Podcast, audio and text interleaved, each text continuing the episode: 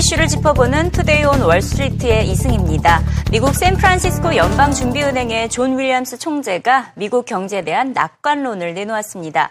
지난달 고용지표가 워낙 좋았기 때문에 올해 경제 성장에 모멘텀이 형성됐다고 진단했는데요. 5.4%에 달하는 실업률이 연말에는 5% 미만으로 떨어질 것으로 내다봤습니다. Improving labor market, unemployment coming down, other broader measures of unemployment also coming down. So I see it as a positive sign and a sign that we have good momentum uh, going through this year. Q1 weakness in GDP was, a, I think, a big anomaly. There's a lot of issues. You've talked about those yourself. Uh, you know, we've seen this pattern over years that Q1 uh, GDP growth has been a lot weaker than the rest of the year. So we do look a lot of other indicators. I do expect growth to bounce back in the second quarter, and the fact that we saw good, we've seen good employment numbers and other indicators, I think, is uh, very reassuring on that. One of the things I'll me- mention is, you know, there's this GDP plus that's now been developed by some economists uh, that basically tries to get a cleaner or less noisy measure of GDP, and that grew by 1.7% in the first quarter. So again, it's a sign that I think that GDP number in the Q1 was more an anomaly than a, than a signal of where the economy is going. 윌리엄스 총재는 연준이 주시하고 있는 두 가지 고용과 인플레이션에서 고용만큼은 매우 만족스럽다는 것을 재차 강조했습니다. 하지만 인플레이션은 달러 강세의 영향으로 여전히 목표치보다 낮다고 지적했는데요. 현재 달러 인덱스가 95달러 선을 넘어선 상태입니다. 이에 따라 금리 인상 시기는 모두 경제 지표에 달렸다고 강조했습니다. Given the data we've seen and given our, my forecast, I expect unemployment to be down to 5% or even lower than that by the end of the year. So I see us achieving the employment mandate by the end of the year. The big question is inflation. So obviously there we're watching data on, on inflation, other indicators of factors that drive inflation, such as labor market strength and the strength of the economy. And again, think about it in terms of what are the data telling us about where we are on the progress towards our goals, and what are they telling us about how quickly we'll, we'll achieve those goals over the next year or two? My personal preference is that we don't have the most telegraphed uh, policy decisions in history like we did in 2004. I do believe that the data dependence is what we should be doing. We should be coming together every six weeks, discussing what the outlook looks like and what the right appropriate policy decisions at that meeting are, and then adjusting policy going forward. So my personal preference would be to get out of this uh, telegraphing our decisions in advance and really just trying to explain our strategy, what our goals are, and what policy approaches best will achieve those goals. Now, one of the things that will help on that is, and we'll have the uh, economic projections will come out at the June meeting. Obviously, they come out uh, every quarter, and that does provide some numbers and further discussion around how the FOMC is viewing the economic outlook and also the policy uh, outlook. 월가의 낙관론자로 유명한 토마스 리도 존 윌리엄스 총재 의견에 동의했습니다. 달러화 강세 여파를 제외하고 보면 미국의 인플레이션이 정상화 과정에 놓였다며 하반기에 미국 경제가 큰 폭으로 반등할 것을 예상했는데요. 디플레이션에 대한 우려가 완전히 사라졌기 때문에 하반기 금융주 강세가 기대된다고 덧붙였습니다. I just think it's a good reminder that there's a lot more going right in our economy than wrong. And I think you know, a good labor print, along with the fact that inflation expectations are improving, means the economy might be finally seeing reflation. In the past, lower gasoline was always consumer spending.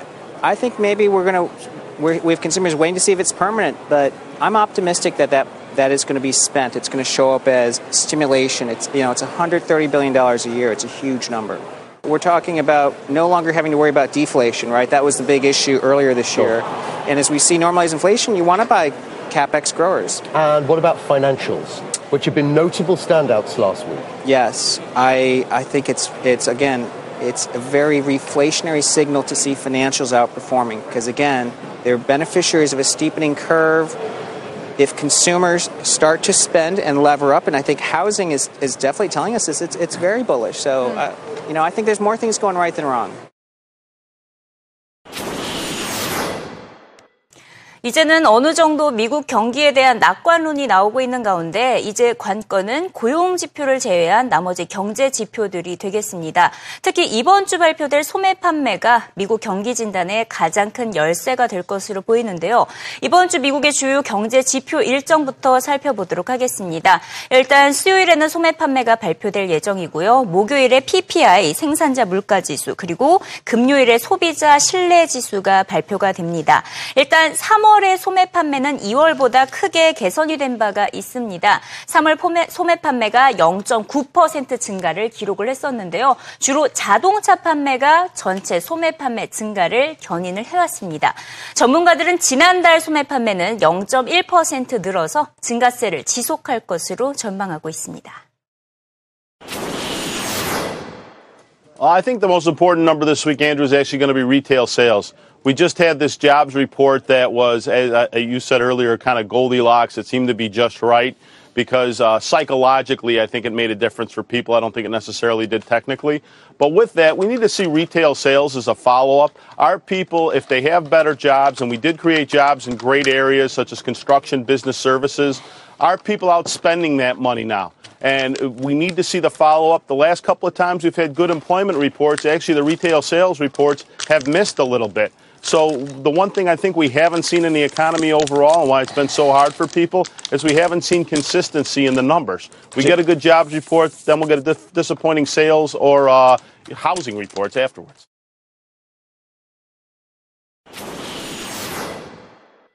경기 진단을 할 수 있는 것으로는 경제 지표 외에도 미국 기업들의 실적이 있는데요. 1분기 실적 마무리 단계에 접어들고 있습니다. 지금까지 S&P 500에 447개의 기업들이 실적을 발표한 가운데 예상치를 상회한 기업이 지배적입니다. 성적표로 한번 살펴보면요. 예상치를 상회한 기업이, 기업이 67%에 달했고 하회는 23%로 예상치를 상회한 기업들이 더 지배적인 것을 확인할 수가 있고요. 실적 성장률은 2.1% 증가했고 매출 성장률은 3.9% 감소했습니다. 달러와 강세 여파로 매출은 다소 부진했으나 실적은 개선된 것을 확인할 수 있는데요.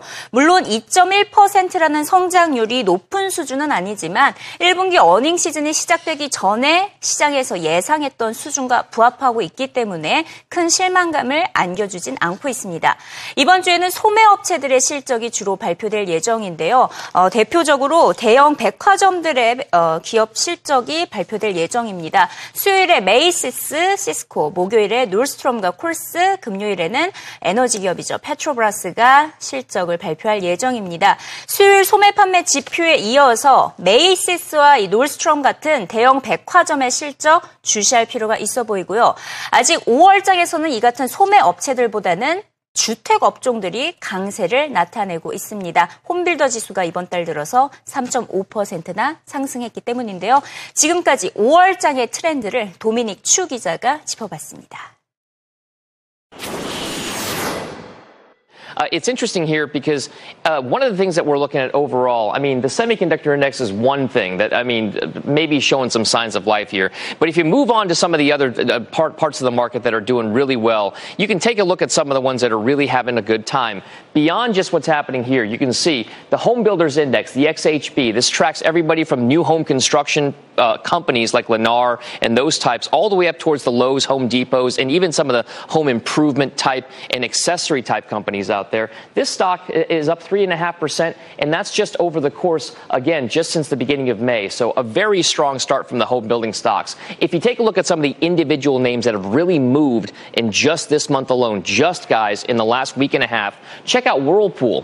Think appliances, right? The upgrade cycle for a home. Those shares are up 6% just this month to date in May. Another exciting one here to talk about is Mohawk. If you want to put new floors in your house, a lot of people getting excited about that home improvement trade as well here. Those shares up about 6%. And then on the retail side of things, Lowe's, also a big name in home improvement in terms of the retailers, up 6%. And here's the interesting part. I'm going to hold it right here, all right? Guys, the interesting part about this, Joe, Becky, Andrew, the single best performing stock in the entire S&P 500 just this month in May has something to do with home improvement, but it's not a name that we talk about very often.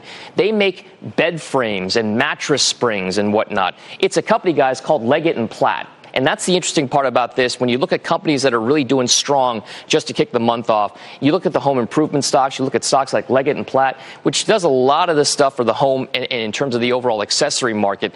Though they're showing the most signs of life here among the top performers in the S&P. So Joe, an interesting move here as we talk about the real estate selling season. These stocks doing really well to start the month of May, guys.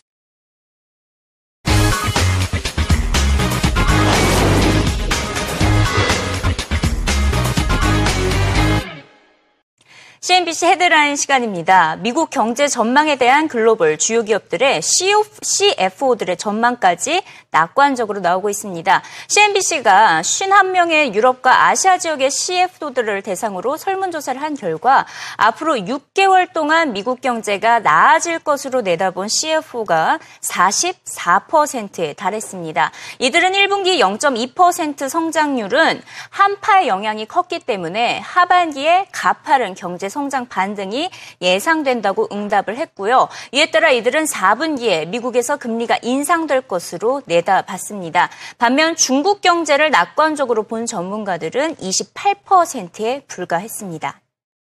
그리스를 둘러싸고 디폴트 우려가 여전한 가운데 그리스가 이미 IMF에게 8억 3,600만 달러를 상환한 것으로 알려지고 있습니다. 그것도 마감일 하루 전날에 모두 어, 진행을 한 것으로 알려지고 있는데요. 이번에는 IMF의 상환을 무사히 마쳤습니다. 하지만 여전히 유로그룹 회의에서 구제금융 잔여 집행분인 72억 유로를 받아내지 못하면 오는 7월에 IMF와 유럽중앙은행에게 갚아야 할 부채 상황은 갈수록 더 어려워질 것으로 보입니다. 이번 협상의 진전이 관건이 될 것으로 보이지만 시장에서는 이번에도 역시나 협상은 이루어지지 않을 것이다라는 비관적인 전망을 내놓고 있습니다. 지난달 글로벌 ETF에 대한 자금 유입량이 16개월 만에 최저치를 기록했습니다. 총 65억 달러에 불과한 것으로 나타났는데요. 그 원인으로는 연준에서 3월 FOMC 회의에서 어, 엇갈린 경제 전망을 내놓았고 부진한 경제 지표에 따른 현상으로 풀이가 되고 있습니다. 특히 미국 증시 펀드에서 가장 많은 자금이 빠져나갔다라고 CNBC는 전하고 있습니다. 오펙이 앞으로 10년 후에도 국제유가가 배럴당 100달러를 하회하게 될 것이라는 전망을 내놓았습니다. 가장 낙관적인 시나리오를 내놓았음에도 불구하고 오는 2025년 유가는 배럴당 76달러 수준에서 머물 것으로 내다본 것인데요. 미국 셰일가스의 생산량을 우려한 발언입니다. 심지어 미국에서 생산을 줄이지 않는다면 배럴당 40달러 미만까지 떨어질 수 있다라고 경고를 했습니다. 어, 지금 미국을 겨냥한 이 같은 발언 발언으로 풀이가 되고 있습니다. 어, 제 헤드라인 시간을 통해서 뉴욕에서 이번 주에 대규모 예술품 경매가 진행된다라는 소식을 전해드린 바가 있었죠. 자, 이 가운데 팝블로 피카소의 작품 알제의 여인들이 가장 비싼 가격에 판매될 것이라는 전망이 나왔습니다. 경매 시작가만 1억 4천만 달러, 우리 돈으로 따지면 약 1,500억 원을 넘어설 것으로 예상이 되고 있는데요. 시작 낙찰가가 이렇고 최종 낙찰가는 더 높은 이 사상 최고치를 육박할 것이다라는 전망이 나오고 있습니다. 이미 지난주에 뉴욕에서 소더비 경매가 진행이 됐었는데요. 그때 나왔던 피카소의 다른 작품 이 소파에 앉은 여인은 약 3천만 달러에 낙찰된 바가 있습니다. 자, 주말에 걸쳐서 중국의 인민은행이 기준금리를 추가적으로 또 인하를 했었죠. 이에 대해서 비관적인 월가의 반응이 쏟아지고 있습니다. 행크 폴슨 전 미국 재무장관은 중국 경제가 엄청난 도전에 직면했다라고 경고를 했는데요. 현재 중국 당국의 경기 부양책 역사상 가장 큰 실수다라고 표현을 했습니다. 주말 동안 이뤄진 인민은행의 추가 금리 인하에 대해서 불편한 시각을 드러내고 있고요. 앞서 닥터 둠으로 알려진 마크 파버 역시 중국의 실질 경제 성장률은 4%에도 미치지 못할 것이라며 중국 경제에 대한 비관적인 전망을 드러낸 바가 있습니다. 행크 폴스는 중국 정부가 7%라는 성장률을 달성할 것이라는 목표 자체가 너무 낙관적이라고 지적했습니다. China is facing some real structural issues with regard to its economy. They've been much too reliant not only on exports but on municipal investment in infrastructure, which has led to a very rapid increase in municipal debt. and that's not sustainable. So there's no doubt growth is slowing down. That shouldn't surprise anyone. The Chinese have talked about the new normal of 7%. They, that may be optimistic.